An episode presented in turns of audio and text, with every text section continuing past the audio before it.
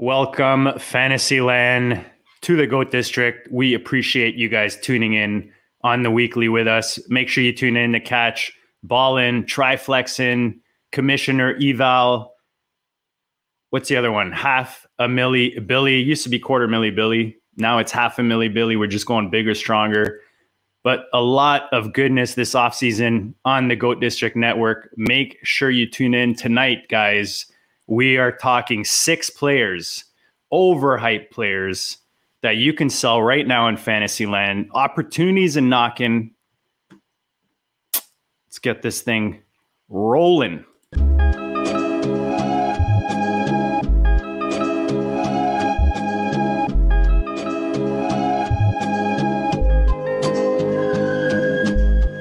Go district, you know the Pope listens. Dynasty, our religion, for the blokes missing on all of these trades, on all of these plays, on all of these grades. By the end of the day, y'all getting played. So, what you gonna do next? Try to fill up that flex? Send the homie a text. That trash offers the best. You try to make it complex, then they text you back. Now all of a sudden, they don't make any sense. Broaden your horizons, boy. Dynasty's not for the Simons, boy. These trades not for consignment, boy. Respect your opponent, y'all some piranhas, boy. This my advice from me to you. Open up your cute little podcast queue. Search up GOAT District, my dude. Pop it in your ear, man. Y'all know what to do. It's the. And I always be traded. And I always be traded. And I always be trading. Y'all try to betray them, but first you gotta bait them. Fish.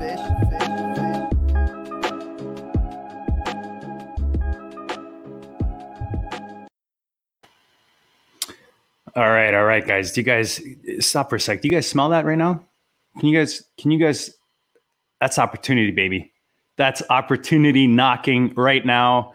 And if you have any of the players we're talking tonight, we're going to give you some serious options that can help you with your dynasty rosters, whether you're contending, not contending. We're going to give you the goods.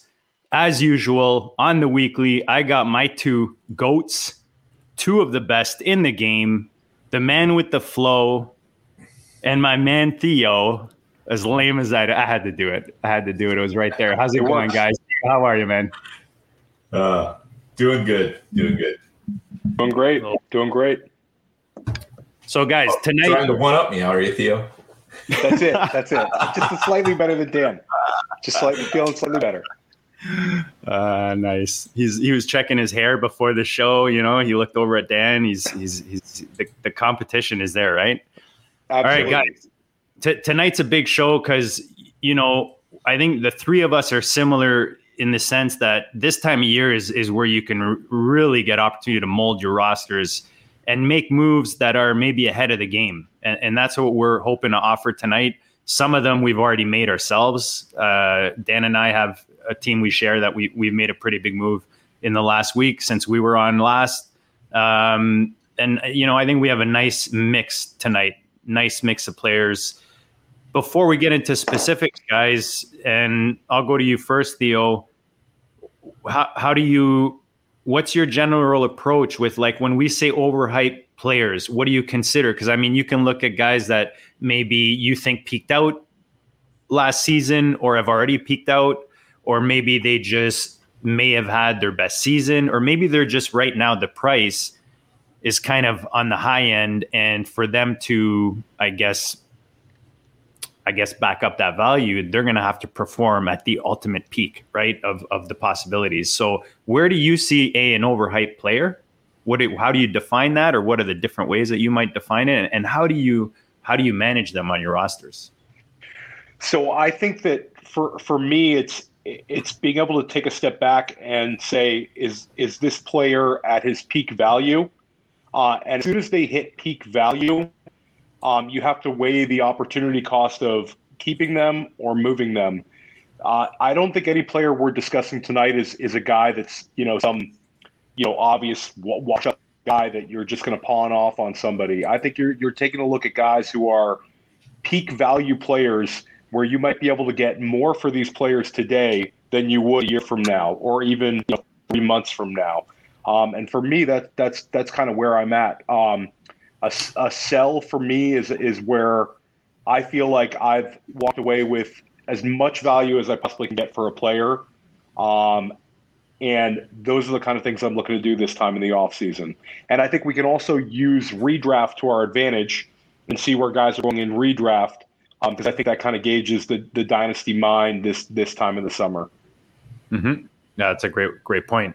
And Dan, I'll let you kind of uh, maybe go a little deeper on this, but you you touched on it perfectly, and that's kind of how I saw this approach. You know, whether it's the, the moves we recently made, guys we're talking about tonight, if you can pivot nicely from one of these guys, you know, give yourself similar production, whether that's in 2021, in 2022, or, or you know, how, depending on how you manage your rosters, but get a little cheddar on top, right? Then isn't that kind of one way at least to approach this and really max the opportunity off of it?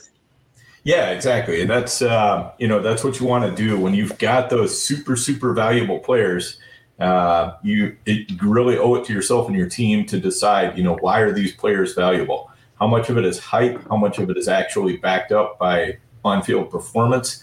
And you know if if you're looking at you're going you know the the stats are a little late in the pants we need to to think about whether this person really belongs here or not then that's the time where you want to be thinking about who else can i get who's maybe uh, a similar player in some way maybe in several ways you know maybe it's the same type of athlete maybe on the same type of offense uh, or a similar offense um, you know maybe uh, you know same draft capital whatever the case might be and you want to to find that player who is at a lower value and then get something else added to it.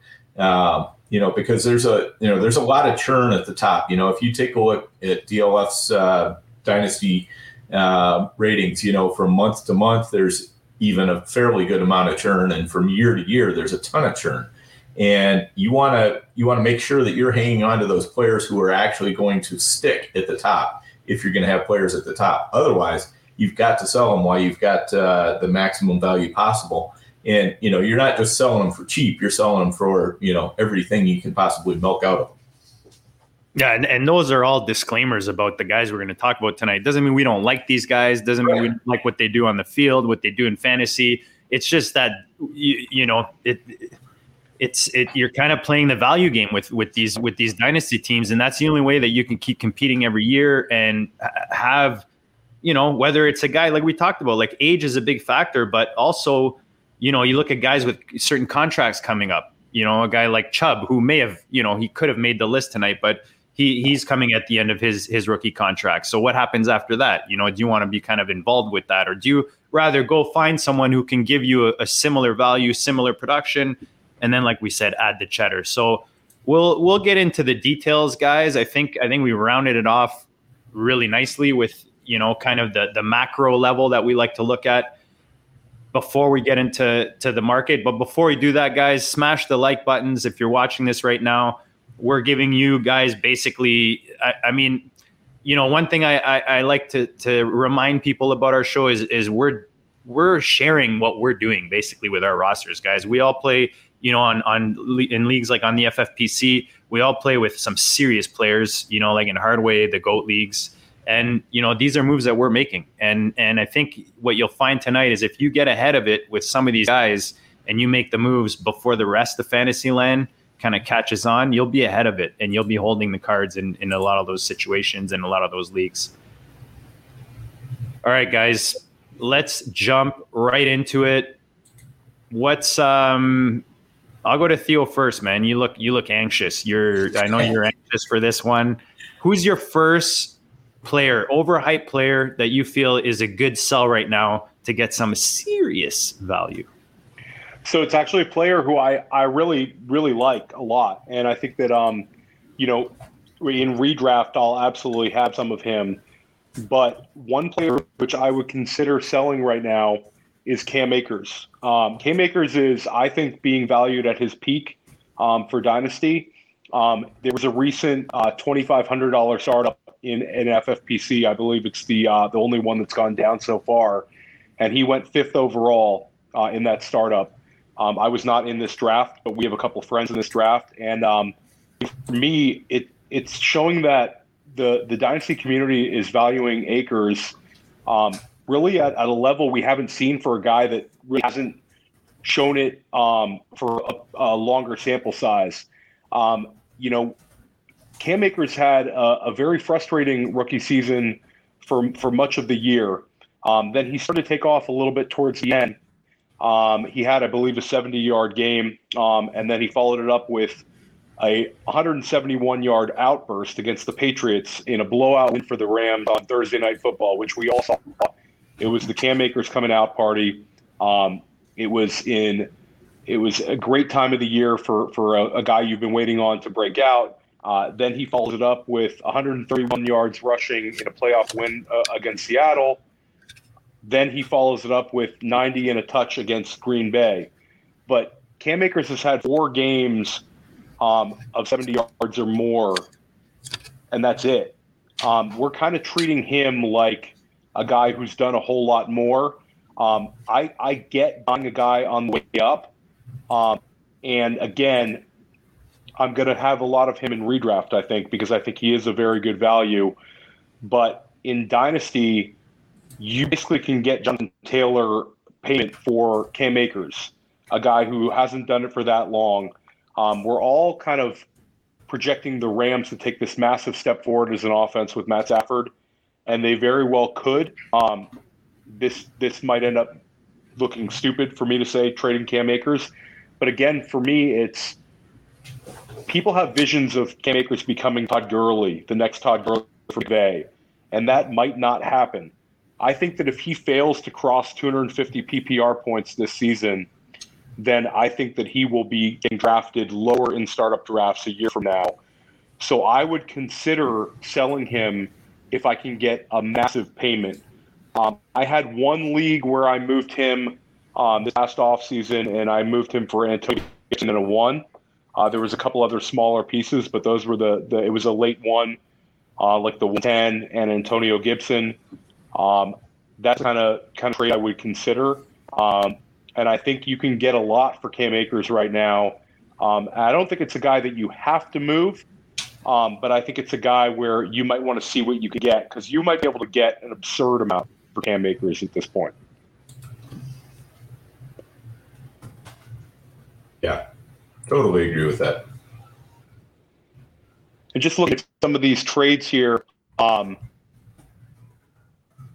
you know, none, none really jump out to me. Um, but again, you know, you're you're talking about a guy like there's there's a trade right there. You get Jonathan Taylor for Cam Akers and and David Njoku. Um, I think that's a trade I would absolutely make.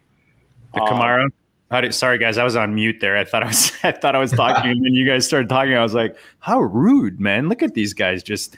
But uh, e- even the Kamara move, like you know, if if you're selling the hype per se, you're going for it.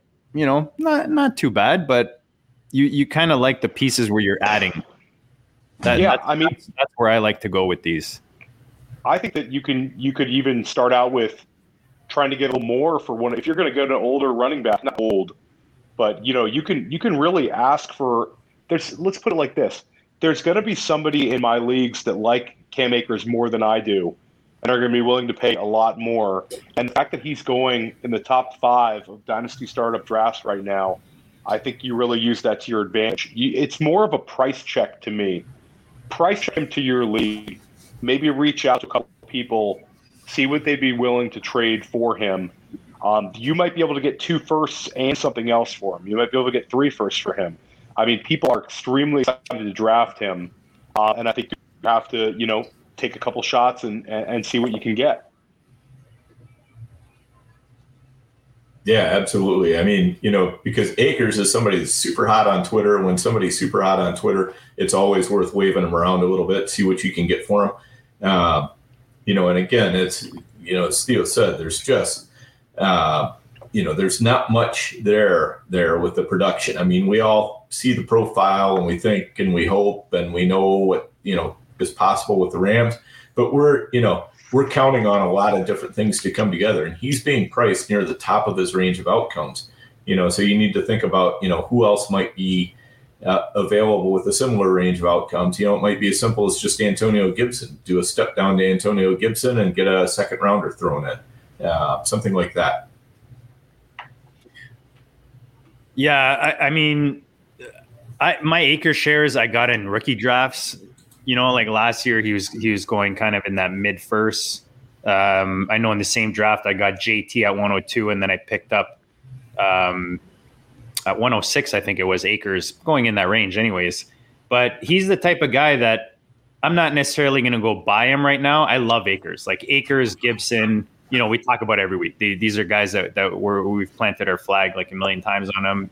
They're very popular, but that's also why they're on this episode because a lot of people love these guys for this year. And we can even go and look at this Rams offense. And Dan, I know you're big on this defense, uh, especially when we're doing best balls. You know, that's the one defense I know you don't mind going early, and I and I've taken that approach as well in, in certain drafts. I'm just wondering if people are expecting like a very similar season to last year, where they were the top defense or one one of the top. Were were they the top top three at least? They were they were right up there. I mean, depending right. on your scoring, yeah. Now, if this defense does not come back as a top two or three defense, um, maybe closer, whether it's top ten, top fifteen, whatever it is Matt Stafford's coming in. Maybe they're not leaning on the run as much. Um, you know, so there's questions there still. You can play devil's advocate where, look, you can play it as Akers has gained the value. You know what I mean? Like you've gained, it's like a stock that you bought before it blew up. You've gained your value on that stock if you drafted him. So now is a great opportunity to build more value on your roster with that gain and cash out on those gains as opposed to sitting on it and then going into the season and maybe he gets hurt, knock on wood, maybe the offense isn't rolling as well. And guys, let's not forget Darrell Henderson is no schmo. Like he's one of my favorite, you know, kind of late uh, what is that, zero running back, you know, strategy that people love to to to um, label, but he's he's still young, still you know if he gets an opportunity, he's shown that he can he can you know kind of take that lead back. I'm not saying he's going to take over Akers, but I'm just saying that there's a lot of different ways and the way i approach dynasty is i'm looking at what are the possibilities what are the chances that this happens versus this happening and is there enough spread there. If there's a 2% chance of something happening obviously i'm not really caring but when when there's wider numbers there you got to look at all the possibilities. So that's why if you hold these guys and you're able to pivot like we're talking about you can really really help help your roster. And i think Akers might be right now the most overhyped one of the many ways that we talk about tonight in my opinion. And i think that was a great point you made about Darrell henderson. Um, henderson was starting to gain a little steam and then he got hurt last year um, I think that obviously, I think it's it's Akers is, is going to get a, a, ton of carries, but I do think that his value is also um, potentially hinges on his ability to get targets as a receiver. And I think Henderson could cap that a little bit. I mean, I think we could see like a Henderson have, you know, 40, 45 catches this year um, and how, what, how they use Akers in the passing game. Akers looks great catching the ball. Um, I just I'm not convinced that that he's going to get enough targets um, this year to really to really uh, to really offer you that smash value as a receiver. I think Henderson he's not going to go away. Um, I think Henderson is a is a very very good backup, uh, but he could get a little bit of work put in. Uh, McVay's talking up Akers, but McVay has um, you know shown a willingness to give multiple multiple backs touches in the past, and uh, you know with a healthy Henderson, he's definitely going to get in the mix. Right. Yeah, exactly. Dan, who's your uh who's number two on this list right now? I think Akers was a good start. I'm, I'm glad I went to, to Theo because I, I, do think he's one of the most overhyped. He, but you know, these guys are uncomfortable, man. It's uncomfortable to have this conversation because it's safe to to just keep these guys on your roster. You know, mm-hmm. it's yep. safe to do that. Dan, who's your guy?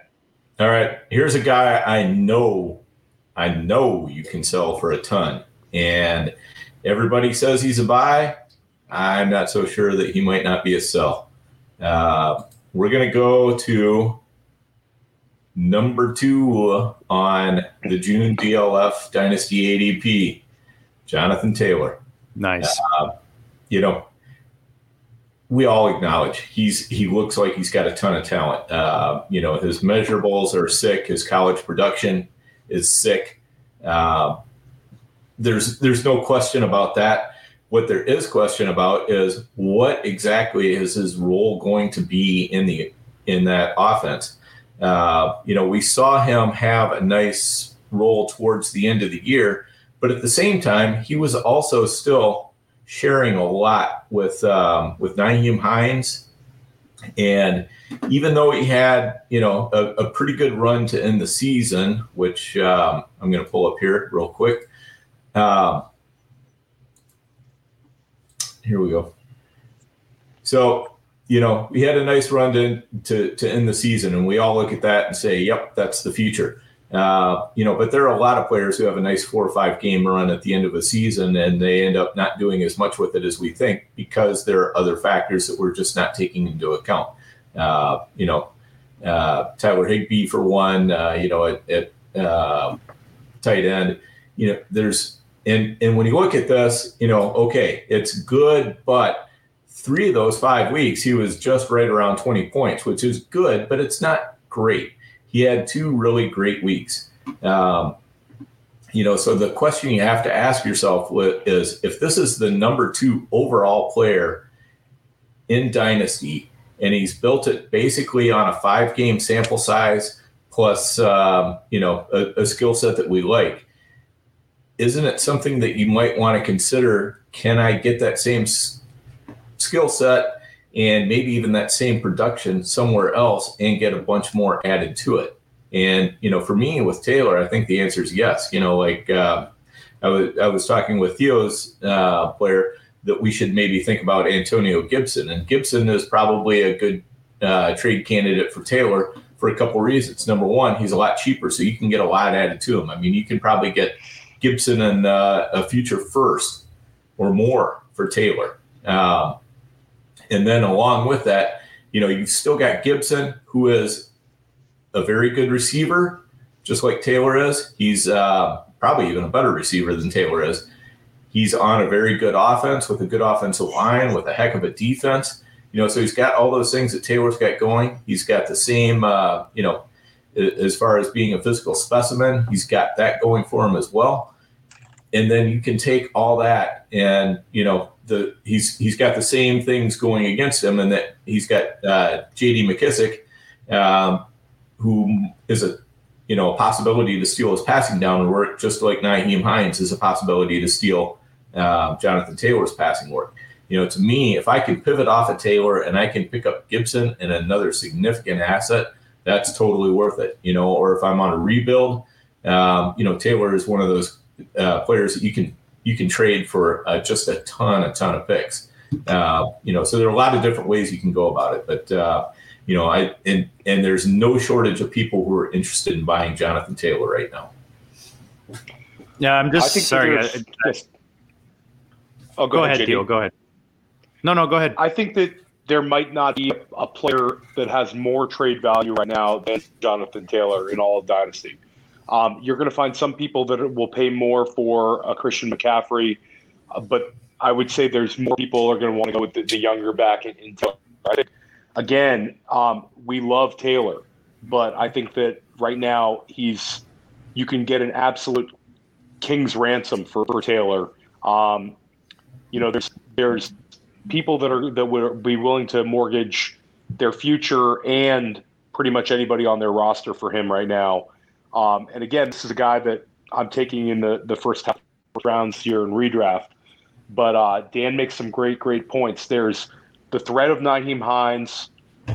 Uh, there's the threat of Taylor just kind of, kind of coming back to earth a little bit. Um, and again, he's being drafted like a guy who can be running back one overall this year. I think he can be, but I think that's going to be a difficult task. Um, I have one league where I have an older team with you know DeAndre Hopkins, um, Tyreek Hill, a few guys like that, um, and I had Jonathan Taylor, and I moved him this offseason uh, in a package of players uh, for McCaffrey. So I was able to get McCaffrey. Um, you know, again, I think my window is a little shorter with that team, and I believe that Christian McCaffrey will outscore Jonathan Taylor this year. Um, I think that Some people might argue against that, but I think that that is incorrect. To me, it's a it's a gap between the two. But I, in terms of trade value, I, I don't I don't think it's there. I think there's some guys that really, really, really want that younger back, um, and I think you can go out and, and and trade for a McCaffrey, or you can go trade for a, a ton of good players. Like Dan said, you get Antonio Gibson plus. That's something to consider. Yep.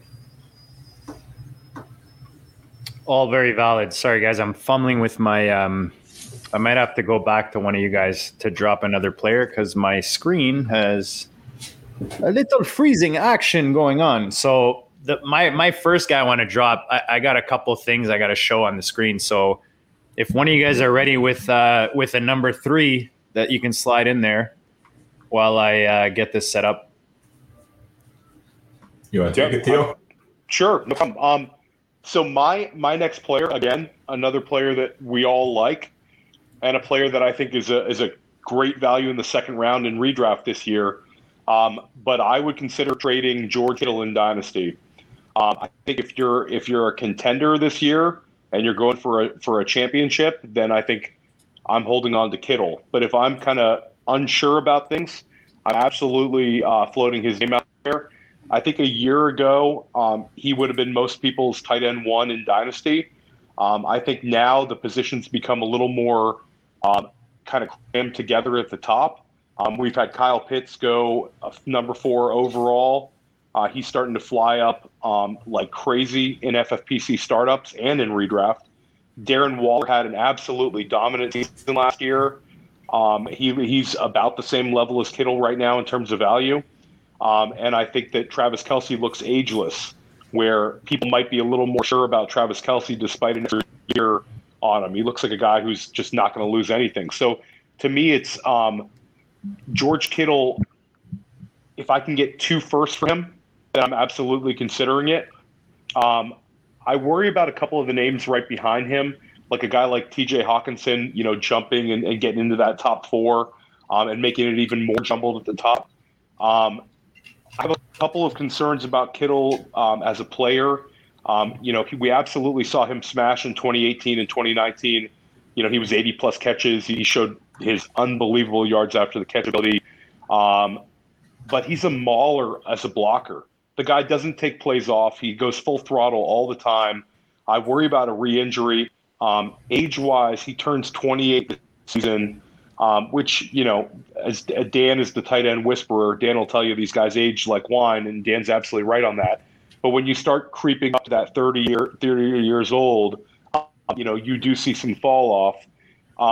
Guy played eight games last year, um, and again, he's a second rounder in redraft. It all makes sense. Um, but against the the lines blurring a little bit.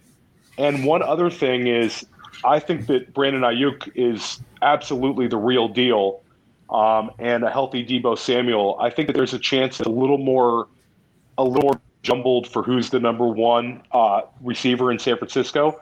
I think that there's a range of outcomes where Brandon Aiyuk is the number one uh, target in San Francisco, um, and I think that that could could maybe take a little bit off of Kittle. Um, Trey Lance could make that offense shoot up to the moon, but that doesn't necessarily benefit Kittle. Um, so I would float him out there a little bit, um, see what you get. You know, if I could get a, a TJ Hockenson plus a couple of picks, I'm, I'm absolutely considering that. I have one team that is a rebuild, and I moved George Kittle for two firsts this past offseason. Um, I was fine doing that. Um, you know, it's hard to it's hard to replace the tight end position um, in the FFPC but I, I have a little bit of, of reservations that, that, I've kind of explained, and I'm interested to hear what you guys have to think about George Kittle. I'll, I'll jump in just because I he was a guy I almost used for this this segment, and I that's why I said to you I'll kind of piggyback because I have like a specific situation, and you kind of touched on it.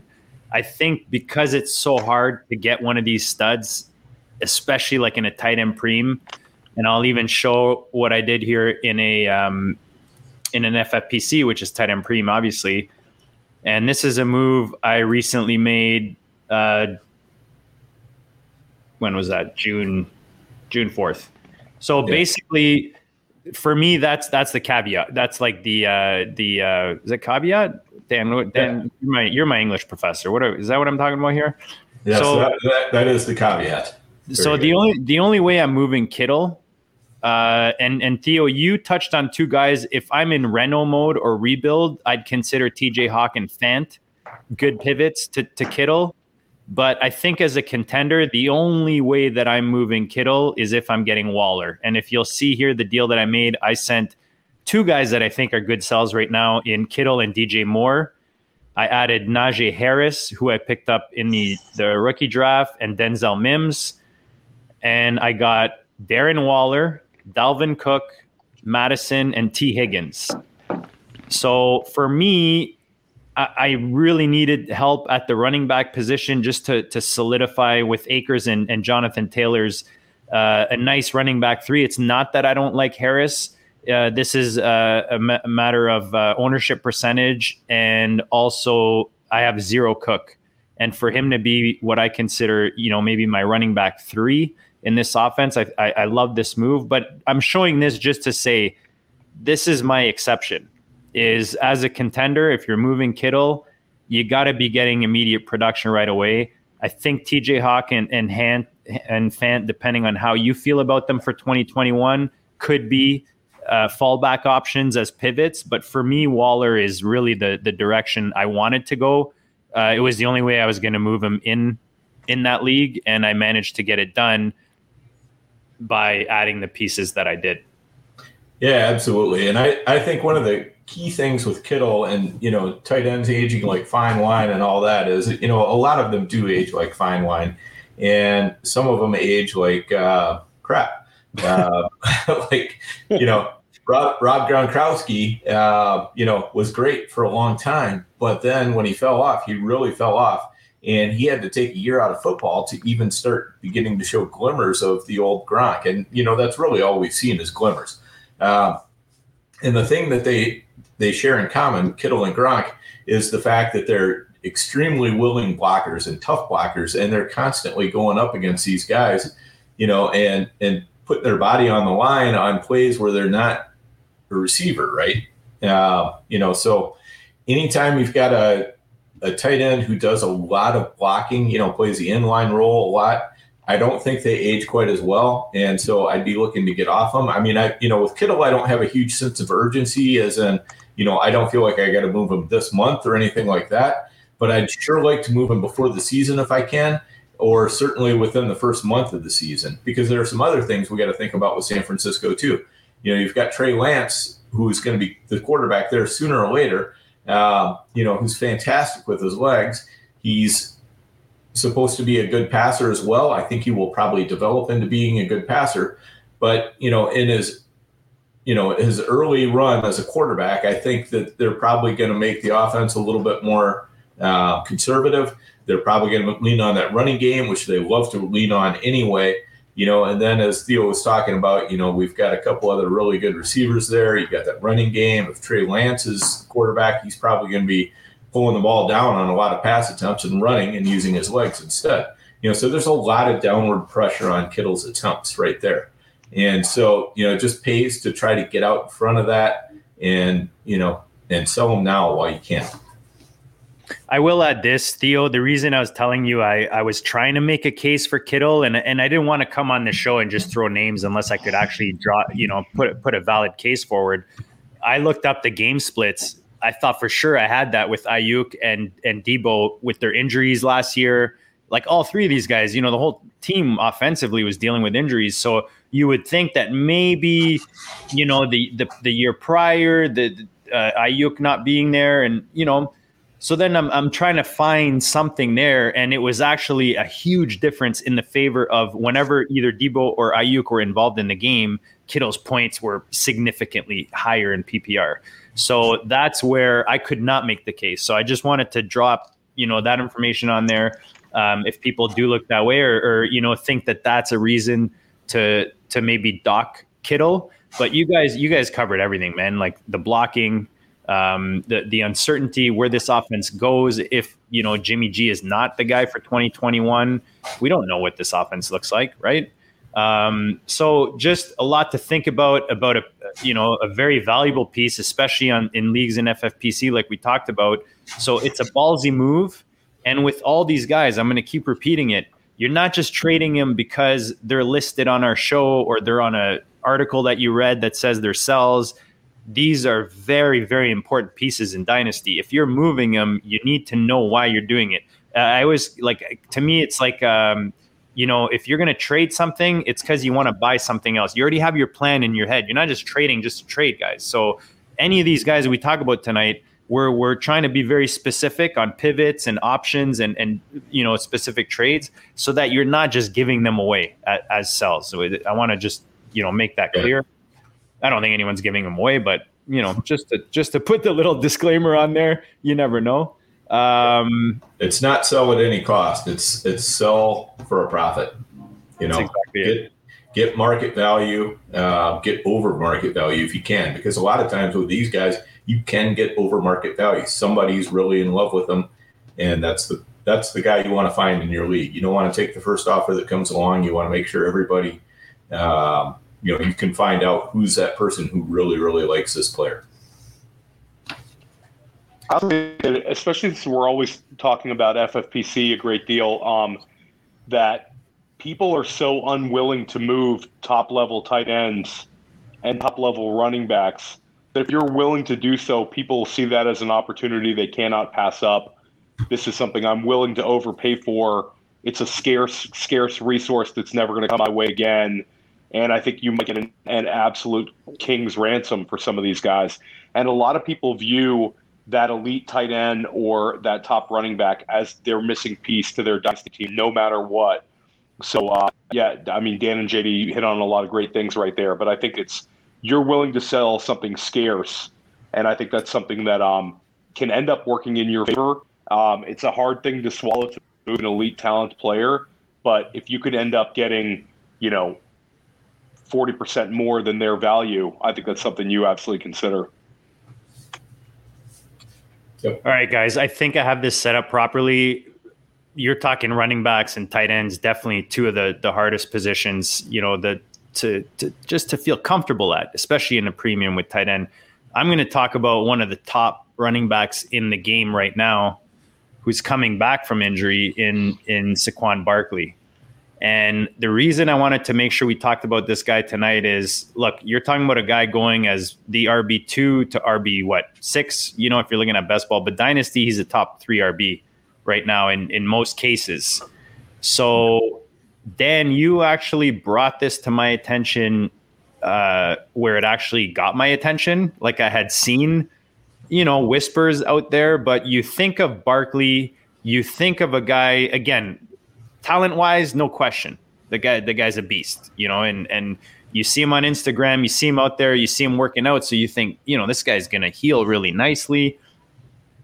So I'm gonna play this, Dan. You actually brought this to my attention. I'm gonna try to share it and play it. I'm really hoping this doesn't sputter or you know the interweb just doesn't work with me here, but have a listen to this, guys, and you you tell me how you how you feel about it.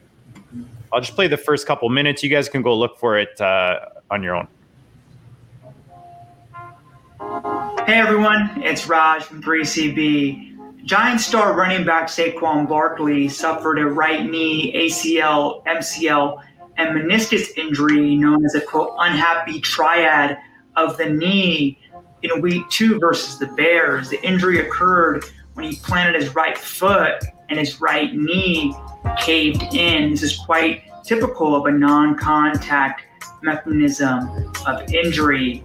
The team is still waiting to have surgery until his swelling. So you saw on the screen there 10 to 11 months. So the question first becomes what is the typical return timeline here? For NFL players, that return timeline is average. Whoa, beautiful. See, we were doing so well. There we go. Around 10 to 11 months. That means Saquon would very, very likely be back for the start of next season. That being said, the key to understanding his post injury performance is patience. Typically, we've found that it takes about 18 to 24 months, a year and a half to two. Uh, 18 to 24 months. Anyways, you know what? That's where I was going to end it. So I'll try to get out of it. But that was that was all I wanted to play. Like I said, guys, go check out the video. Dan actually brought this to my attention. Maybe I'll try to retweet it um, so you guys can can have a look at it. Let me get out of this share screen here. Um, so yeah, so that was the first thing, and I, am not going to share my screen again because it, it's it's obviously not working very well. But there's an article here uh, that I pulled up on TSN. Uh, it's like the uh, the Canadian ESPN for uh, for my fellow Americans. But just talking about Barkley right now, diligent in rehabbing injured his injured knee. In term of in terms of where he's at right now, he comes in every day. He attacks every day from a rehab standpoint. Judge said he's had a phenomenal attitude and great na na na positive. We're going to make sure that we take Saquon's rehab at the correct rate for his individual body and injury.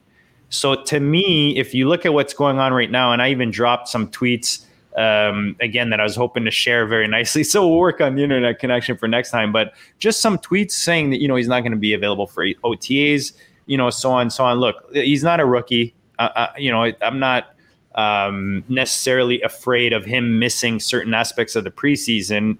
But I'm going to go to you guys, Dan. I'll go to you first, just because you kind of brought this to my attention. Um, and then I'll talk about a trade, or you can even bring up the trade if you want. But we'll we'll drop the trade that we recently made moving Saquon on a team with concerns for 2021. You know, and, and I think that's the concern. And and Dan, we're in some, you know, fairly big money leagues, big buying leagues, where you, you know, a season goes by and you go to the next. That's that's some money you dropped on the table. So you want to win now. And if Barkley's your RB one, you want to know that he's there for you in in in the year coming up. So Dan, how do you feel about Barkley? as a sell, anything I, I, talked about there, and and how you're managing him right now.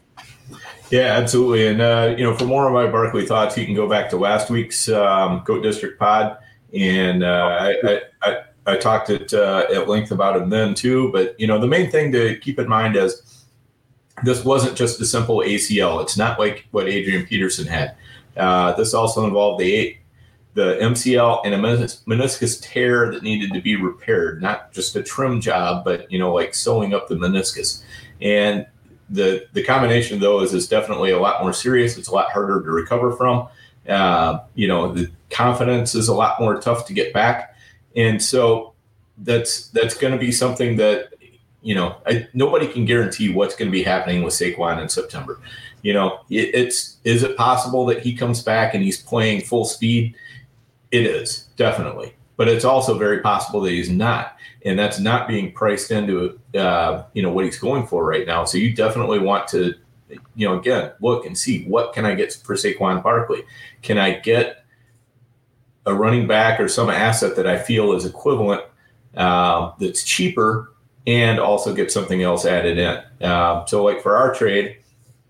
Um, we took on Antonio Gibson and yes, I know Antonio Gibson's toe. I'd rather take a chance on a player who had a toe injury about nine months ago, which will it will be uh, you know at the at the time the season starts in September, versus a player who had you know that that massive knee injury um, even though it happened in September. Uh, it just seems like better odds to me. And again, you know, we've talked about Gibson already as being a, a good pivot from some of these more expensive running backs because he has so many things going in his favor.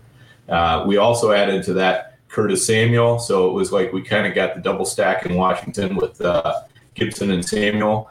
You know, and the, the added bonus is if something happens with Gibson, Samuel is going to be a ton more involved. Uh, you know, so it's almost like buying a little bit of an insurance too and we can certainly, you know, if we need to, we can go out and get us some J.D. McKissic. But you know, I think Gibson's the guy. I feel strongly that uh, he's he's going to be uh, a top six running back at the end of this year. Nothing like getting a DM that you were supposed to cut down your roster to a certain amount by yesterday. Shout out to Matt Hicks. Hey, back to back champion, man. I can I can hold the league. So now they gotta wait another week for waivers. Too bad.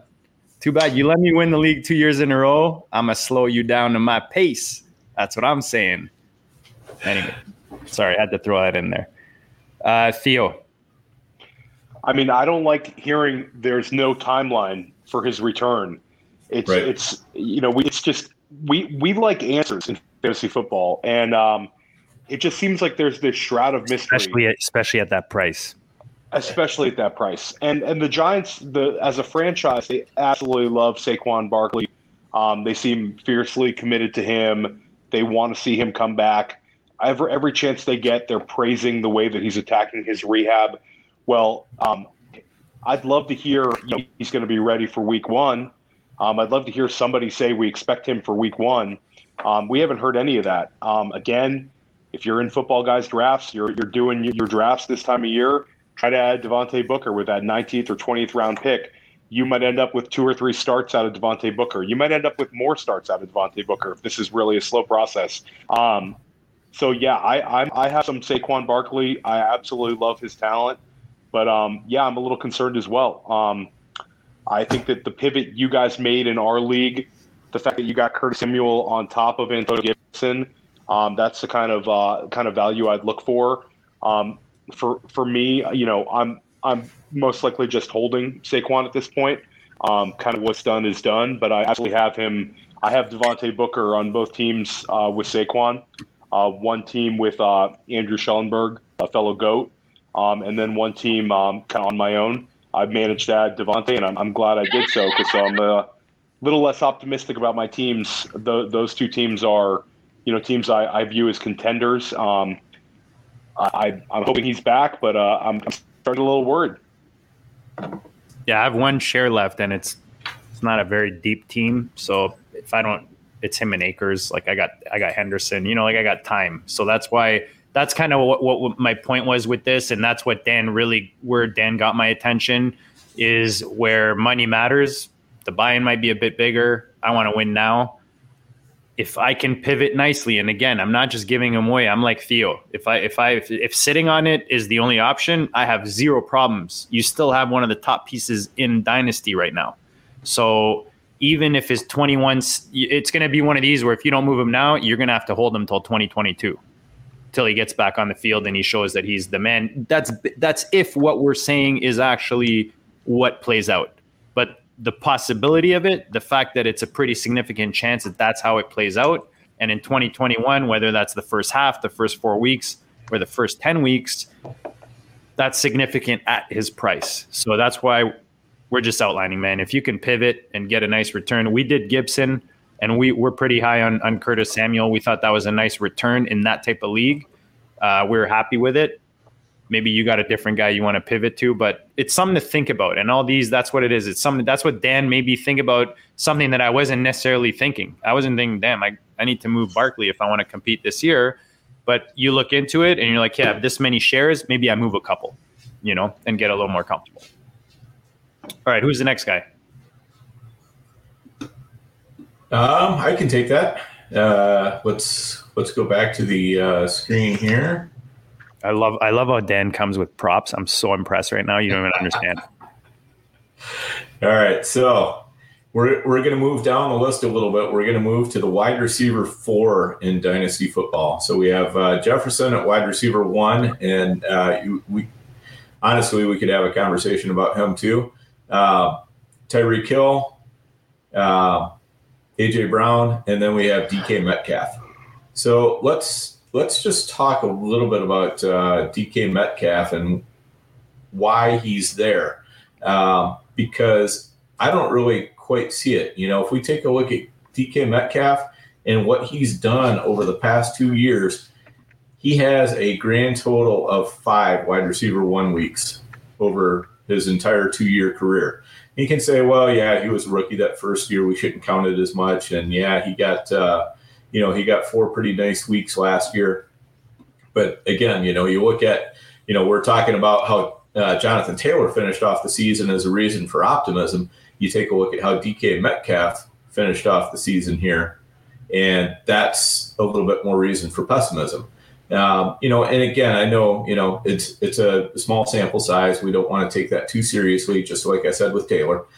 But what we do have to take seriously is that he's on a run first offense. I mean, there's no question that Seattle wants to run the ball. That's a big part of their identity. Uh, they changed offensive coordinators, but I still see them running the ball a, a, good bit. They they kept all the players they needed to for the running game, and then also we've got Russell Wilson, who this kind of looks like it could potentially be his last year in Seattle, and that's a not insignificant risk for a player like DK Metcalf. Um, you know, Russell Wilson throws a great deep ball. He's somebody that you want as a quarterback for a player like DK. And DK, uh, you know, he's been, if you bought him uh, as a rookie, you know, congratulations to you. You know, you've, you've put yourself in a position to make a huge profit. But sometimes the the way to get the best profit is to know when to get out. Like if you were if you were in Bitcoin and you saw sixty thousand dollars hit, right, uh, and you didn't get out there, well, it's half that now. Uh, you know, DK Metcalf could be worth half of what he is right now at this time next year. Um, and I don't think it's very far fetched to say that uh, because again, he just doesn't. He hasn't had that many wide receiver one weeks. He's on a running team. Uh, you know, granted, his quarterback is very good, but I I think you know when you've got a player who is listed as the number four wide receiver in Dynasty right now, and this is his track record, that's saying it's time to get out. You know, and you can you can pivot off of DK pretty easily and uh, move to any number of receivers that could do just as well. I mean, heck, you could move to his teammate Tyler Lockett and probably get a couple firsts thrown in besides. So, uh, what do you guys think? I think that that Tyler was a great name to bring up. Um, the the Seahawks just gave Tyler Lockett uh, 69 million. It was a 19 million dollar signing bonus. Um, he's very much part of the offense, and DK, you know, a, anybody who drafted DK last year in redraft, or if you had him in dynasty, you absolutely crushed. Um, you know, he he outperformed his AP, um, and he finished as wide receiver seven overall. But Tyler Lockett was wide receiver eight. So it's there's a there's a huge gap between the two of them. Um, in, in actually in redraft, there's a rather large gap, and in dynasty, there's a huge gap.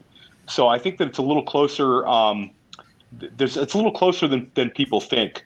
Um, and I think with with DK, like Dan said, um, if you're gonna trade DK, you could trade DK in a in a some sort of a package and, and trade DK for AJ Brown you could trade yeah. DK for Calvin Ridley.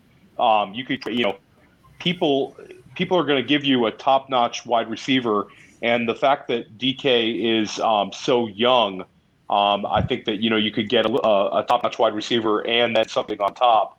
Um, so again, we we love DK, but um, you know he's absolutely being drafted at his peak, and do we ever foresee? Do we ever see a wide receiver one overall season for DK because I do not. No. Um, and he's kind of being valued as a guy who could have a wide receiver one overall season.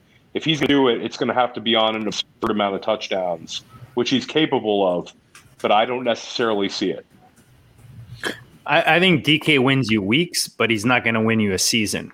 And I, I, you know, I made a move about a month ago now, May 8th, not the most popular move, but most of my moves are not very popular. Sent Robinson, James Robinson, DK Metcalf, Mike Gesicki. This is Trade Addicts 5, so it's super flex tight end premium. Gesicki and a 2023 third for Jameis Winston, Michael Thomas, Mike Davis, and a 2023 second. So I upgraded my third I went from Metcalf to Thomas. I added a quarterback and a super flex, and I also own Kamara. And I feel like I prefer Mike Davis at his price than James Robinson.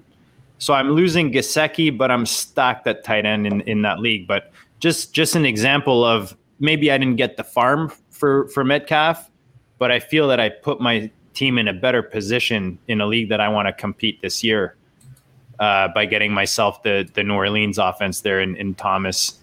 Um, but uh, you know the the nice thing at receiver, Dan, maybe not to the extent of tight end, but your pivots don't necessarily need to be young guys like they do at the running back position, right? And it gives you more options.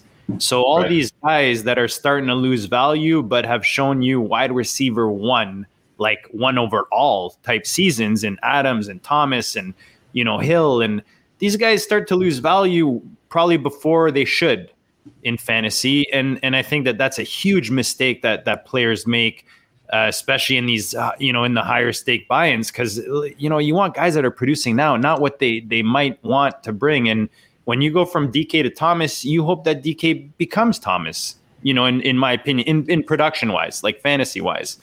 Um, so just a, just an example there, and I'm I'm all about it. And you know what? As much as I love stacking, that's a team where I had Russell, and and I had that stack, and I did draft DK Metcalf as a rookie. Um, so that was just a, a, little move I made. But I agree with you with DK. He's he's up there with uh, a couple other receivers that I'll bring up later on. And and I'm I even gonna ask you guys about a third or, or a fourth receiver that uh, I want to know if you guys think should be added to that list. All right, guys. Before we do anything else, I, I, I got to throw in one more. You you mentioned uh, I believe Michael Thomas is a possible pivot. Uh, you know, you could probably get Michael Thomas in a, a 2022 first for Metcalf yeah, right absolutely, now from, absolutely. from the right owner. You know, and absolutely. that's that's a smash accept mm-hmm. because Thomas is going to rebound big time. He's still only 28 years old. I mean, you know, 28 is is not a death sentence for a wide receiver. Yeah, they're not going to have as much trade value moving forward, but you know what? If you're looking to win leagues, this is the way you go. Exactly.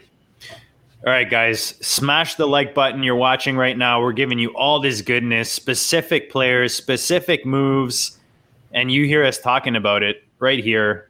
The FFPC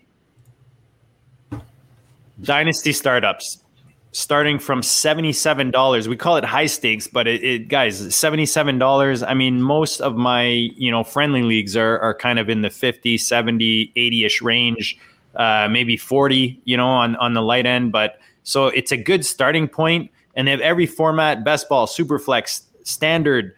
I mean, Theo and, and Dan and I are, are all over these dynasty teams. Theo's got, I think, forty nine thousand and three teams now, something like that.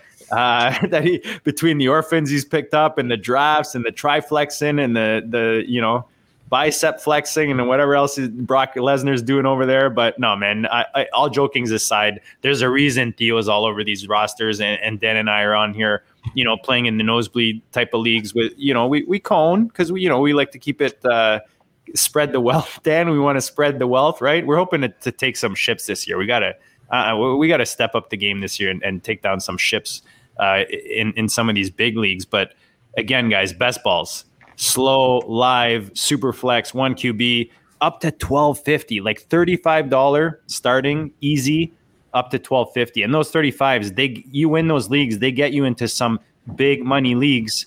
And speaking of big money leagues, three point nine million dollars in prize pool money, half a million grand prize. Right now, you save a hundred, or that's old actually. So ignore the bottom. We gotta we gotta take that out, Alex turn away, please. and then you've got, and then you've got this one also. Actually, no, this goes till June 30th. So this is the Football Players Championship. This is again, I always say this is how I got into the FFPC. I love this thing, man. It's like three to 350 buy-in. If you buy three teams, you get a, a nice discount on it. Right now, the early bird, if you register by the 30th of June uh, and draft by the 15th, you will get a promo uh, bonus of $35, which, you know, as we just showed you, gets you into a best ball. And then, guys, 100,000 grand prize. This is a best ball tournament, $125 entry. I'm going to keep it light. I'm going to go two or three, maybe five. I don't know. What do you guys think? you always these things come up and you're like, hey, I'm not gonna go nuts. I'll just go a couple, and then it's like August and you're just hammering. You know? Yeah. Uh, I don't know. Anything to add, guys, on FFPC? Tell these people, man, myffpc.com. If you're not on it, they got to be on it, right? Yeah, absolutely. I mean, the FFPC just has so many different options for you know whatever style of play you like. Uh, so it's you know if you want a tournament, you can do a tournament. If you want standalone leagues, you can do standalone. You can do redraft. You can do dynasty. You can do best ball. You can do all kinds of price levels. You can do super flex. You can do regular. You can do triflex. I mean, you know, there's there's very little that the FFPC doesn't have. So uh, it's a it's a great place to get involved with. You're going to find that uh, it's it's also extremely addictive. And uh, if you get involved with FFPC at at uh, my you know suggestion and you're addicted now, I'm sorry. Uh, I'm sorry to your wife, your significant other, but uh, I'm not sorry to you because you know you're loving it. And yeah, we no, will be having uh, we'll be having the back-to-back football champion on the Goat District next week in uh, Abib yes. Ab- Ab- is coming on. So we're really excited to have Abib on and sharing some uh, of his amazing strategies. So that's going to be pretty awesome. This is what I was trying to play when Dan was talking. Are you not entertained? Are you not entertained? Is this not why you are here? For sure, my favorite movie quote right now, anyways. Um, all right, guys. Seriously, myffpc.com. Check it out. All right, who do we have left? Who have we not talked about dynasty wise? Because we, are at we're, we're trying to be a little. We're, we're trying to help you guys digest these a bit. We're trying not to go like two hours every single show. So we're gonna finish these these um, these sells, overhyped sells, and we're gonna try to touch on the Julio trade. Um, and I know I'm gonna go last because because there's. I think you've got the last one. I think we've done five already. There, all right. So I, I've got two names, and I'm gonna ask you guys about the third. So right now, I think three of the, you know, we talked about the Akers, the Gibsons, the the rookie running back studs right now, those young guys that are just flashy and shiny, and you just want them all over your rosters. You got similarities on the receiver end. You've got guys like Justin Jefferson, just had a monster league in a in a in a team that, I mean, what were they bottom ten or bottom eight? then in passing last year, passing attempts per game. I know they're bottom ten at least uh, offensively.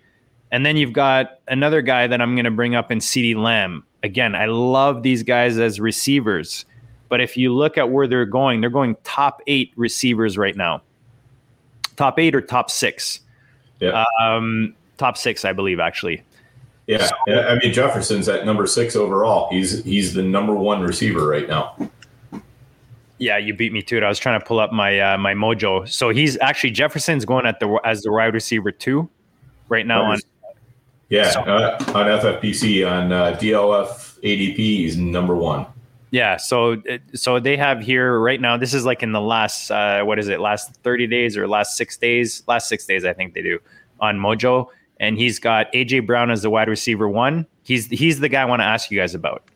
I want to know, and you know that that'll kind of bleed into the to the last part of the show, talking about the Julio trade. But I feel like AJ Brown, Justin Jefferson, Dan, you talked about the other guy, DK Metcalf, and then I think the last guy that you can include in there is CeeDee Lamb. Um, I think if you can pivot from any four of those guys nicely to an equivalent production, you know, we talk about Davante Adams, Stefon Diggs, uh, Michael Thomas, uh, even like a I don't know, like a Terry McLaurin for me is is a maybe a really nice cheaper option. Uh, maybe you guys correct me if the price if I'm off with the price there. How do you guys feel about those four receivers? Do you see uh, opportunity there if you hold them on your rosters? Kind of similar to what Dan presented with DK. I'll go to you first, Theo. So for me, it, Jefferson, you have I think is is a better argument um, because again, he's he's wide receiver one. Um, Lamb, you're not going to get as much as you would for for Jefferson, um, and I think you would be trading Lamb before he peaks. I think if I think Lamb is on his way to becoming great. I, I, I just I don't want I would not want to sell sell Lamb. I think that you know what's what's coming for Lamb is a potential Jefferson like season. I think if you want to consider selling Jefferson for for Lamb, um, you could get Lamb plus for Jefferson. Um, Lamb went ahead of him in, in, every single rookie draft. We like the prospect profiles coming out of college for Lamb, and I think that there's a possibility that Lamb could overtake him. Um, again, it, it, would be really hard for me to move Jefferson um, just because, I, I, again, Thielen had 14 touchdown receptions last year. Um, I think that there's potential that Jefferson lives up to the hype, um, and his touchdown totals go way up. Um, so I don't know. These these ones are harder for me, and the AJ Brown one, I just can't get behind trading AJ Brown right now. Um, I think some some of the communities kind of reacted a little bit with Julio coming over there to somehow downgrade him. I just I can't see it. I mean, last year AJ Brown had close to uh, 100 100 targets, and he finished as wide receiver 12. I mean, I think that whether Julio's whether Julio gets 115, 120 targets this year, regardless, I think you're going to see AJ get 104 targets. So I think again, it would be hard for me to to, to sell those guys because I think that they might be worth more a year from now. But Jefferson's already at wide receiver one overall, so um, again, you'd be selling. You know, he's he's the number one wide receiver right now. So, um, like like does he those, not? Those ones give me a lot of pause. Like he's got to finish top three, right, Jefferson, for you to get your money's worth basically a year from now. Right. Yeah. I yeah. I mean, Jefferson could easily be the wide receiver. You know, eight, nine, ten, something like that next year. And yeah. and that's the thing with all these guys. And like I know I, I, I agree with like actually seriously valid point with CeeDee not hitting his his peak yet, whereas Justin has. But dude, CeeDee's going as wide receiver six. I mean, if you look at other guys around him in that in that range, with what he's shown you, I mean, do you put? Let me let's do a little OTC right now. Dan, I'll go to you first because I know you like this guy. Do you rather have Ridley or CeeDee Lamb? Uh, that's it's very very close. I mean, for a win now this year, I'll take uh, Ridley. Uh, but again, I, I, think that's just because I think CeeDee Lamb's best season is yet to come. Uh, I, I also think Ridley's best season might be yet to come. So, uh, you know, the the actual answer is I'd be thrilled to own either one. Yeah, yeah, no. For, well, it's like that with all these guys, right? And, right, right. This, yeah, this, I want, I want this, every single player we discussed tonight. I mean, well, this, this was literally one of the hardest shows to prep for for that reason. Like, I kept putting names in our DM, and then I try to put an argument together, and I'm like, dude, I can't even do it. Like, I can't even put one together right now. So I'm going to the next guy, you know, and that that's what it is. You, you these are really value, and that's kind of what it is, right? We don't want to put obvious sells. Like that's that's lame. You go on it, you know. Right you, you put everybody on. knows to sell Derrick Henry. Everybody knows, you know, yeah. right? We got it. You know, he's old. Yeah. Yeah, mind yeah, you. Mean, go ahead. Go ahead. The wide receivers we're talking about, it's, it's just so. These are the kind of guys that that you want to build your roster around. It's very difficult for me to kind of kind of move these guys. I mean, the the the, the Lamb for Ridley trade right now I mean, I might. I have a lot of Calvin Ridley, but I might go Lamb. I think Lamb is. I think Lamb could be this year's, you know, huge breakout star. Um, you know, he looked so good with Dak Prescott. He's such a talented player. Um, that's a that's a really really hard OTC. That's a really really hard one. But uh, I'll, I'll, I'll, and and I'll, I'll throw what Dan said. I want both. It, you totally want both, and and I'll throw this out there. Like I, I mentioned those three guys because I know those three are probably the three hot, you know, top mm-hmm. three hottest names as receivers. But see, I've been buying CeeDee Lamb since the offseason started till now. Um, I sent Juju in 107 for CeeDee Lamb in an FFPC league, which I loved. Um, Dan, what I was trying to I was trying to pull it up. What's the move we made for? Was it for CeeDee and Barkley? Uh, no, we we got CeeDee uh, for Kamara. It was a it was a blockbuster. We had like big one. Kamara and Hockenson on one side, CeeDee Irv Smith, uh, 106. There, there was a whole lot of things changing okay. hands there, and it was you know it was a good trade for both sides. Those are the kind of trades I like to make. Uh, you know, I I do need to to jump in here because as uh, you know the leading uh, drum beater for AJ Brown 101. Uh, I, I, will I will stand this heresy no longer. Uh, AJ Brown is the 101, should always be the 101. He is long from having his best season. He's going to have several more seasons in the future that are better than anything he's had in the past. Um, so, yeah, AJ Brown, you don't want to move off of him at all. Uh, Jefferson, yeah, I, I move off of him. Lamb, I think we we talked about being a little bit too early. Here's the one thing we didn't mention about Jefferson. Who who is uh, D, or AJ Brown's uh, quarterback going to be next year? Tannehill. I mean, Tannehill. almost yep. certain, right? Uh, who, who's Lamb's quarterback going to be next year? Dak. Dak. Gonna be Dak. Who's Jefferson's quarterback going to be next year? You're the you're the Vikings fan. You tell us. I'd say it's 50-50 at best. It's going to be Cousins. Uh, you know, I, I think the Vikings could be looking to move on. They did draft Kellen Mond. I mean, I don't know that Kellen Mond is the answer. I mean, he's he's he's a possibility, but uh, you know, Cousins is getting awfully expensive and it's getting awfully tough to hang on to. So, uh, you know, I think there's a real chance that there's a different quarterback there. And again, you know, Jefferson's playing on an offense that wants to run the ball. Uh, you know, I think Jefferson has probably had his best season of his career. I'll go out and say that right now. So if you're looking for something that's spicy, that's it. Jefferson has had his best season as a pro. Yeah, Minnesota were bottom six last year in passing. Uh, I, I, am fine moving off of any of, of that uh, that passing offense. That's that's kind of why I made that move for Cook and Madison because I do think they're going to run the ball more.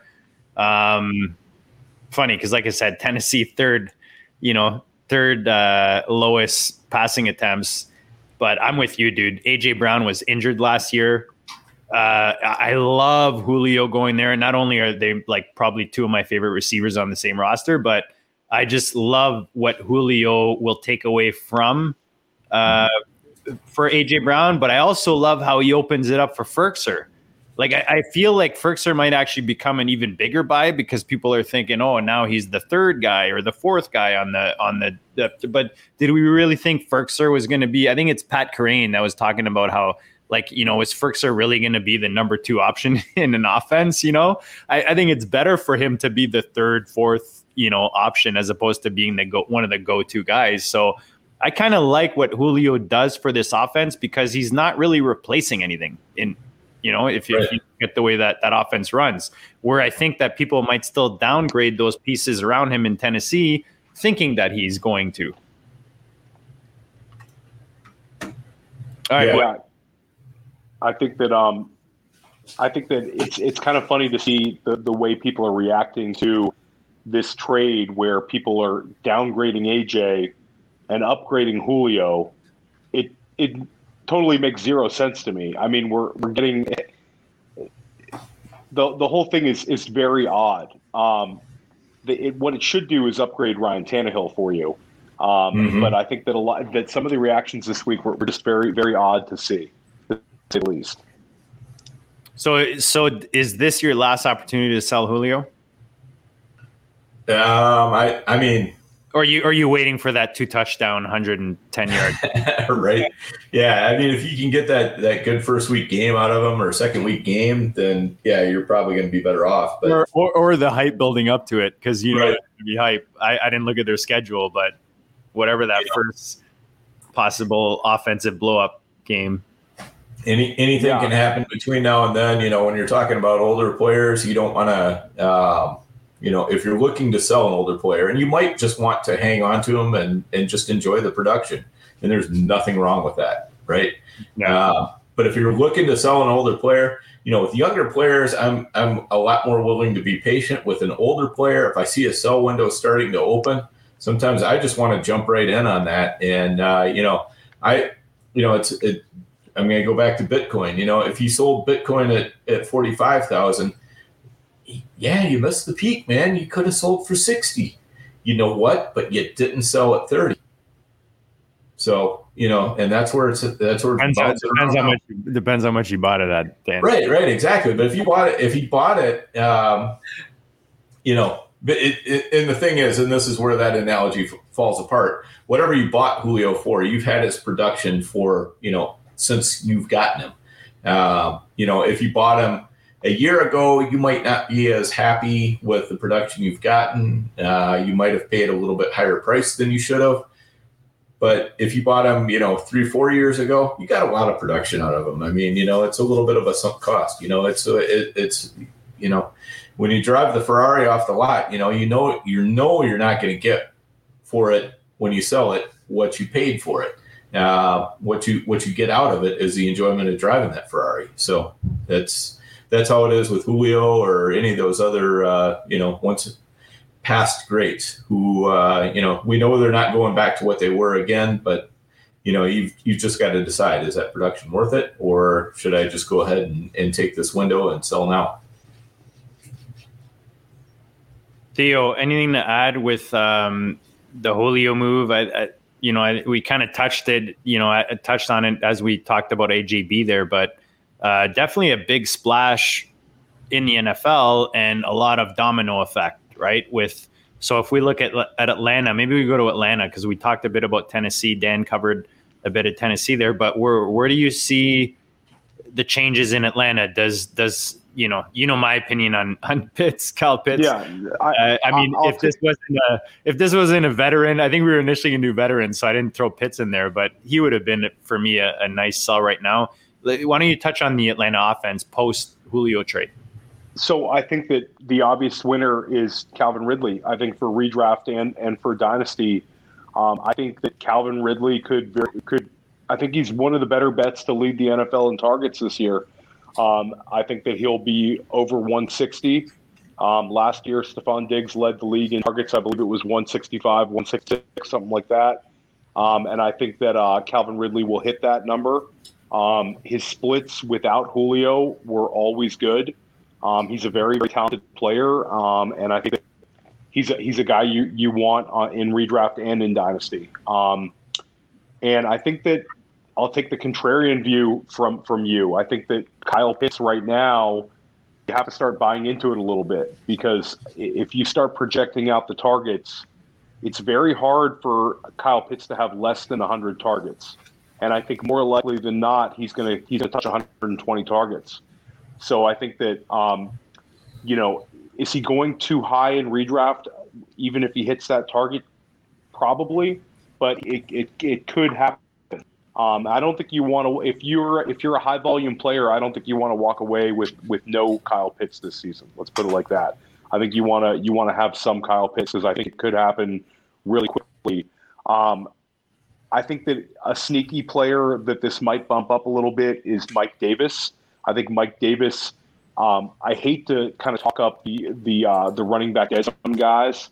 Um, I think that a lot of times guys like Mike Davis can get you in trouble um, because you know he's never been drafted this high, and we're going to take a, a leap of faith and, and draft him a little higher this year. Sometimes those those running back dead zone guys can can get you in a whole lot of trouble, but I do think that he will see a, a decent target share for running back from the running back position. Uh, so to me, um, he could be a sneaky winner here. Um, Dan brought up a great point last week on on on Hayden Hurst, how he's basically free, and I think that that's um, another name. And one name that I, I, can't get behind is I think that there's been a lot of love on Twitter the last couple days for, for Russell Gage. I, there's a there's a ton of people who Russell Gage now. I think Russell Gage is a is a as a purgatory player. He's not a guy that's going to do anything for you. Um, I think you could find Russell Gage's production other places, and I think that um, Zaccheaus is going to compete with him. So I, I, don't I don't get the, the Russell Gage love, but I think that um, Atlanta is going to still pass pass the hell out of the ball. Um, Matt Ryan will over four thousand yards like he does every single year, um, and I think that the the the guy I really want um, is Ridley. I think Ridley is just just the smash value. I know we're all big big fans of his, especially in redraft. Yeah, I I, I pretty much agree with everything that uh, Theo said. You know, I think as, as far as uh, dynasty goes, Gage and uh, uh, Zaccheaus are you know Olamide. They're they're purgatory players. So they're not going to give you anything really huge you know, they're they're the kind of players that can be useful for a week or two. That if you need to throw into a flex, you can throw into a flex. But you know, you probably want to be uh, spending your your final roster spots in dynasty on players that have a little bit more chance at getting some upside. Uh, I definitely like the Hayden Hurst angle there because I do think uh, you know the Falcons paid for him and they they do plan to use him, and I think uh, with with um, Julio going, uh, now all of a sudden you've got room for Pitts and you've got room for Hayden Hurst as well. So I, you know, and the thing is, you know, we got to remember Pitts is a rookie, and uh, you know, so I think Hurst, even if uh, you know, even if they played the exact same position, you know, like in the exact same role in the offense, um, you know, Hurst is probably going to be good early in the season. Uh, they, I don't think they're going to play the same role in the offense. I think they're going to use them both on the field a lot at the same time, and so I don't see anything wrong with uh, with Hurst there as well. So. Uh, the other thing I want to get back to just real quick on uh, on Tennessee, uh, you know, relating to Julio himself. This one, uh, this is a little tidbit that came from uh, our our good friend and goat Randy Young, Memphis at DFF Memphis, and or excuse me, DWZ Memphis. I'm living in the past. And he pointed out Julio has not played 80% of Atlanta's offensive snaps his best was 2018 when he was at 77.17% of total offensive snaps. I mean, so that tells you what Tennessee just bought. You know, and, and, that's not to say that Julio can't do a lot of good for the Tennessee offense. You know, even at 60% of snaps or whatever whatever it might be. You know, if he can give you several games with 90% snaps, that's great. Uh, even if he's only playing at you know 70% snaps for all the games, I think that's still going to be great. So, uh, you know, there's a there's a lot to think about in that he is going to take a lot of pressure off. He's going to make Tannehill better with the percentage of snaps he's getting. But if you're looking for Julio to turn into the Julio of old and you know have uh, you know 1,300 yards and you know seven eight TDs, I don't think that's going to happen. Yeah, I think you got to manage expectations. Go ahead, Theo. Yeah, I mean, I think Dan Dan nailed it. I think that um, you know, a successful year for for Julio this year is is a wide receiver two season, and I think that's fine. Um, you know, I think that he's going to get maybe a hundred and twenty targets, something like that, and I think that um, you know, he he can have similar production last year, points per game wise. I think he's a wide receiver too.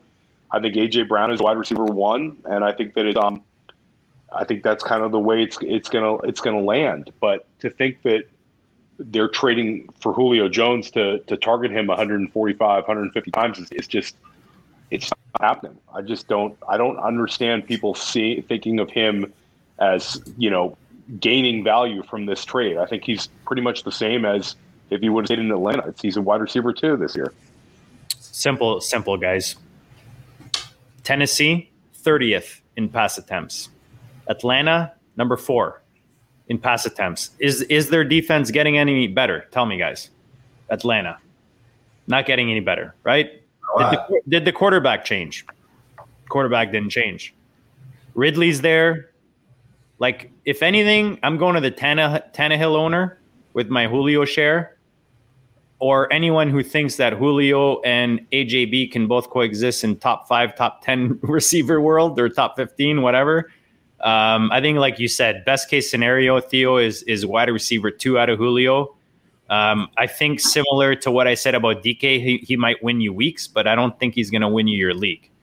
So I think don't go overpay on Julio. Maybe AJ Brown becomes a bit of a value because you've got a small percentage of your league mates that are going to dock him points because Julio is, is there now. Same with Firkser, in my opinion. Um, yeah, I don't think anyone's going to overvalue Tannehill now that they've added uh, Julio, but in Superflex, you never know, right? So if there's an opportunity there, maybe you take advantage of that. You look at the guy who's own, who owns Julio, who owns AJB, um, try to upgrade your quarterback situation, maybe. All right, guys. This was um, this was fun. We were very profesh. We kept it at 123 ish. Not bad. It's better than usually we go like we're at least like uh, two hours. Yeah, at least two hours usually. So, so we're we're trying to trim it down. Trying to trim it down a bit. Uh, guys, don't forget Viridian Global, all the goat gear, just comfortable stuff, uh, shirts, hoodies. I'm gonna cover my face here, hats. We've got the the goat shirt. I, I, I said it last last week. I got the goat shirt. Um, I finally received it the other day just because uh, the shipments were being held a bit uh, coming up north of the border here. But uh, man, is that thing comfortable! And shout out to Matty Big Chest because that golden goat head logo looks looks pretty legit on that shirt. So if you won your 2020 season, this is a must have right here. You've got the 2020 champ, number one, the 112, the GOAT. Nice little long sleeve tee. So go check it out, Viridian Global. I know they're redesigning the uh, the site right now, and uh, you can get all your GOAT gear on there. Guys, tonight was a ton of fun. These are my favorite shows, um, and and for you watching, it seems like you guys agree because we did uh, 10 RBs and receivers to buy uh, a few weeks ago, and and that's by far our biggest our biggest showing with uh, with regards to views. So we appreciate you guys tuning in. We appreciate this you guys smashing that like button right now because the like like button is like a millisecond of your life, a millisecond of your energy, your fuel of the day, and it helps us more than you can imagine. So we appreciate that. I appreciate hanging with these two studs every week because they make me look good. I have no hair, you know. I don't have any good takes. These guys just they do it all for me. I just I just they just make me look good, man. So hopefully you guys are tuning in weekly to listen to what you guys these guys have to say. I'll go to Theo first. Theo, man, it's always a blast. Tell them about all your goodness. You're dropping some some really good stuff on um, on the Breakout Finder. Uh, you've got you know you've got all the goodness on on this network. Remind the people where it's at and and give them a little parting action. Yeah, you can find my writing on uh, Player Profiler and uh, Breakout Finder. I got a couple of articles coming up. Um, I have some stuff in in um, the draft kit this year, which I'm excited about. And yeah, you can find me in the Goat District. We have some um, really awesome episodes coming up uh, this month, and um, yeah, it's gonna gonna be a really really fun June for us. Yeah, Theo's bringing in some serious, I guess. Like he's been reaching out to some high stakes studs. Uh, again, man, we just we bring proven goodness. You know, guys that have done it. Winners. Um, winners, exactly. That's that's a that's a, this is where winners come to hang. And Theo has been reaching out to you know spreading the guest list really nicely. So guys, make sure you smash the subscribe. You tune in. Don't miss any of the goodness. Dan, share your flow. Give us give us your your uh, end of show flow and uh, anything else you want to share, brother. Yeah, absolutely. I mean, you know, honestly, if you want to go out there and find a podcast where people are telling you to sell people that nobody wants to buy, those podcasts are a dime a dozen. They're everywhere. Uh, you know, we all know everybody wants to sell, uh, you know, Derrick Henry and they want to sell Keenan Allen and they want to sell, you know, all, all these guys that are old and everybody knows they're past their peak. Uh, if you want to find out, you know, this show was exactly what you need. You know, what players that people really want to buy do you can you sell should you sell uh, you know and that's the kind of thing we're we're committed to giving you every week here uh, you know not just the the the same takes you're going to see everywhere on twitter but where are the takes are going to help you be a step ahead of your league mates what are you get how are they going to help how are these takes going to help you win so uh, please stick with us we've got a as as uh, jd was talking about we got a ton of great guests upcoming I can't wait to talk to these guys because I've played in league in leagues against them. I've seen the leagues that they play in that I'm not in, and I'm watching them win a ton.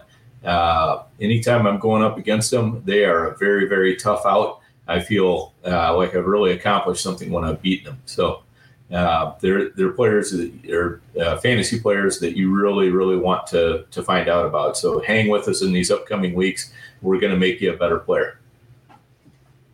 Hundred percent, guys. Dan Dan nailed it. Theo nailed it. We hope that you uh, got some goodness out of tonight. Hopefully, you can uh, sculpt your rosters out there in Dynasty Land. add some value, add some goodness to it based on some of these moves. Like Dan said, we're talking specifics, man. We're bringing you specifics, and not only specifics that we're dreaming up in our head. These are specifics that we've actually gone out there and done ourselves to improve our own rosters. So get ahead of the herd you know, get in the willing cut winning column, build build that dynasty, man. It, it, tune in every week, at least once a week. We bring goodness. I talked earlier in the show between ballin, triflexin, commissioner evaluation.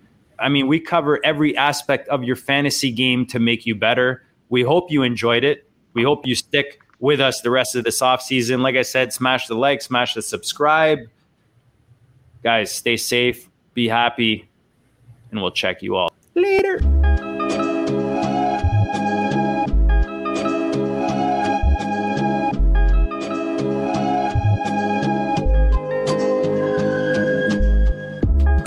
District, you know the Pope listens. Dynasty, our religion, for the blokes missing on all of these trades, on all of these plays, on all of these grades. By the end of the day, y'all getting played. So, what you gonna do next? Try to fill up that flex? Send the homie a text. That trash offers the best. You try to make it complex, then they text you back. Now all of a sudden, they don't make any sense. Broaden your horizons, boy. Dynasty's not for the Simons, boy. Trades not for consignment, boy. Respect your opponent, y'all some piranhas, boy. This my advice from me to you. Open up your cute little podcast queue. Search up GOAT District, my dude. Pop it in your ear, man. Y'all know what to do. It's the. And I always be trading. And I always be trading. And I always be trading. Y'all try to betray them, but first you gotta bait them. Fish.